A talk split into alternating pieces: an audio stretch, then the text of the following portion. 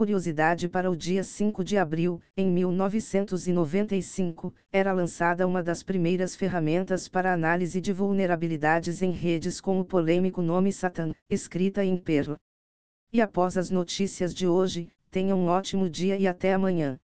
Bill Gates é contra a pausa no desenvolvimento de IAs, em manifestação à carta aberta, agora assinada por mais de 9 mil pesquisadores. Gates não entende como seria possível coordenar uma moratória mundial de forma eficaz, argumentando que é melhor focar nos benefícios da tecnologia e identificar suas áreas complicadas. As informações são da Reuters. Google inicia corte brutal de custos, limitando até mesmo o acesso a itens como grampeadores e fita adesiva. Além disso, funcionários que não estiverem em funções de engenharia receberão Chromebooks em vez de MacBooks, como era padrão anteriormente. A empresa também reduzirá a frequência na troca de computadores por modelos novos e reduzirá outros benefícios, como aulas de ginástica, massagens e comida gratuita. As informações são da CNBC. Apenas 4% dos adolescentes americanos que possuem óculos de realidade virtual os utilizam diariamente, 29% já possuem um dispositivo VR e apenas 7% planejam adquirir um no futuro. Adolescentes costumam ser pioneiros na adoção de novas tecnologias e suas preferências podem fornecer prévias para tendências. As informações são da CNBC.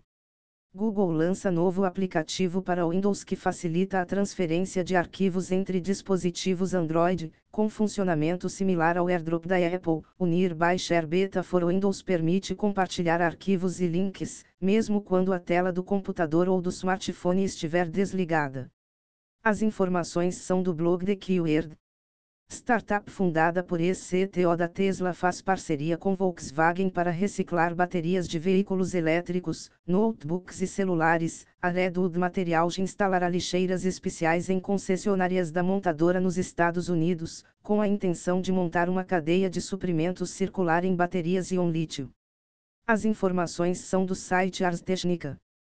English 2 bits é um novo ID de código aberto baseado em IA. A ideia é apenas escrever a documentação ou especificação técnica do que se deseja em inglês, liberando diversos agentes de IA para escrever o código, manipular arquivos, executar comandos e instalar dependências, tudo dentro de um ambiente seguro em Sandbox. Mais informações estão no repositório i2bdev no GitHub fabricante de hardware de código aberto Pine 64 lança seu primeiro computador de placa única com processador RISC-V. O Star 64 possui uma CPU quad-core 64-bit, rodando em 1,5 GHz e 4 GB de RAM, com o preço acessível de 70 dólares. O lançamento tem como objetivo popularizar a arquitetura aberta da plataforma RISC-V. As informações são do site OMG Linux. Thank you.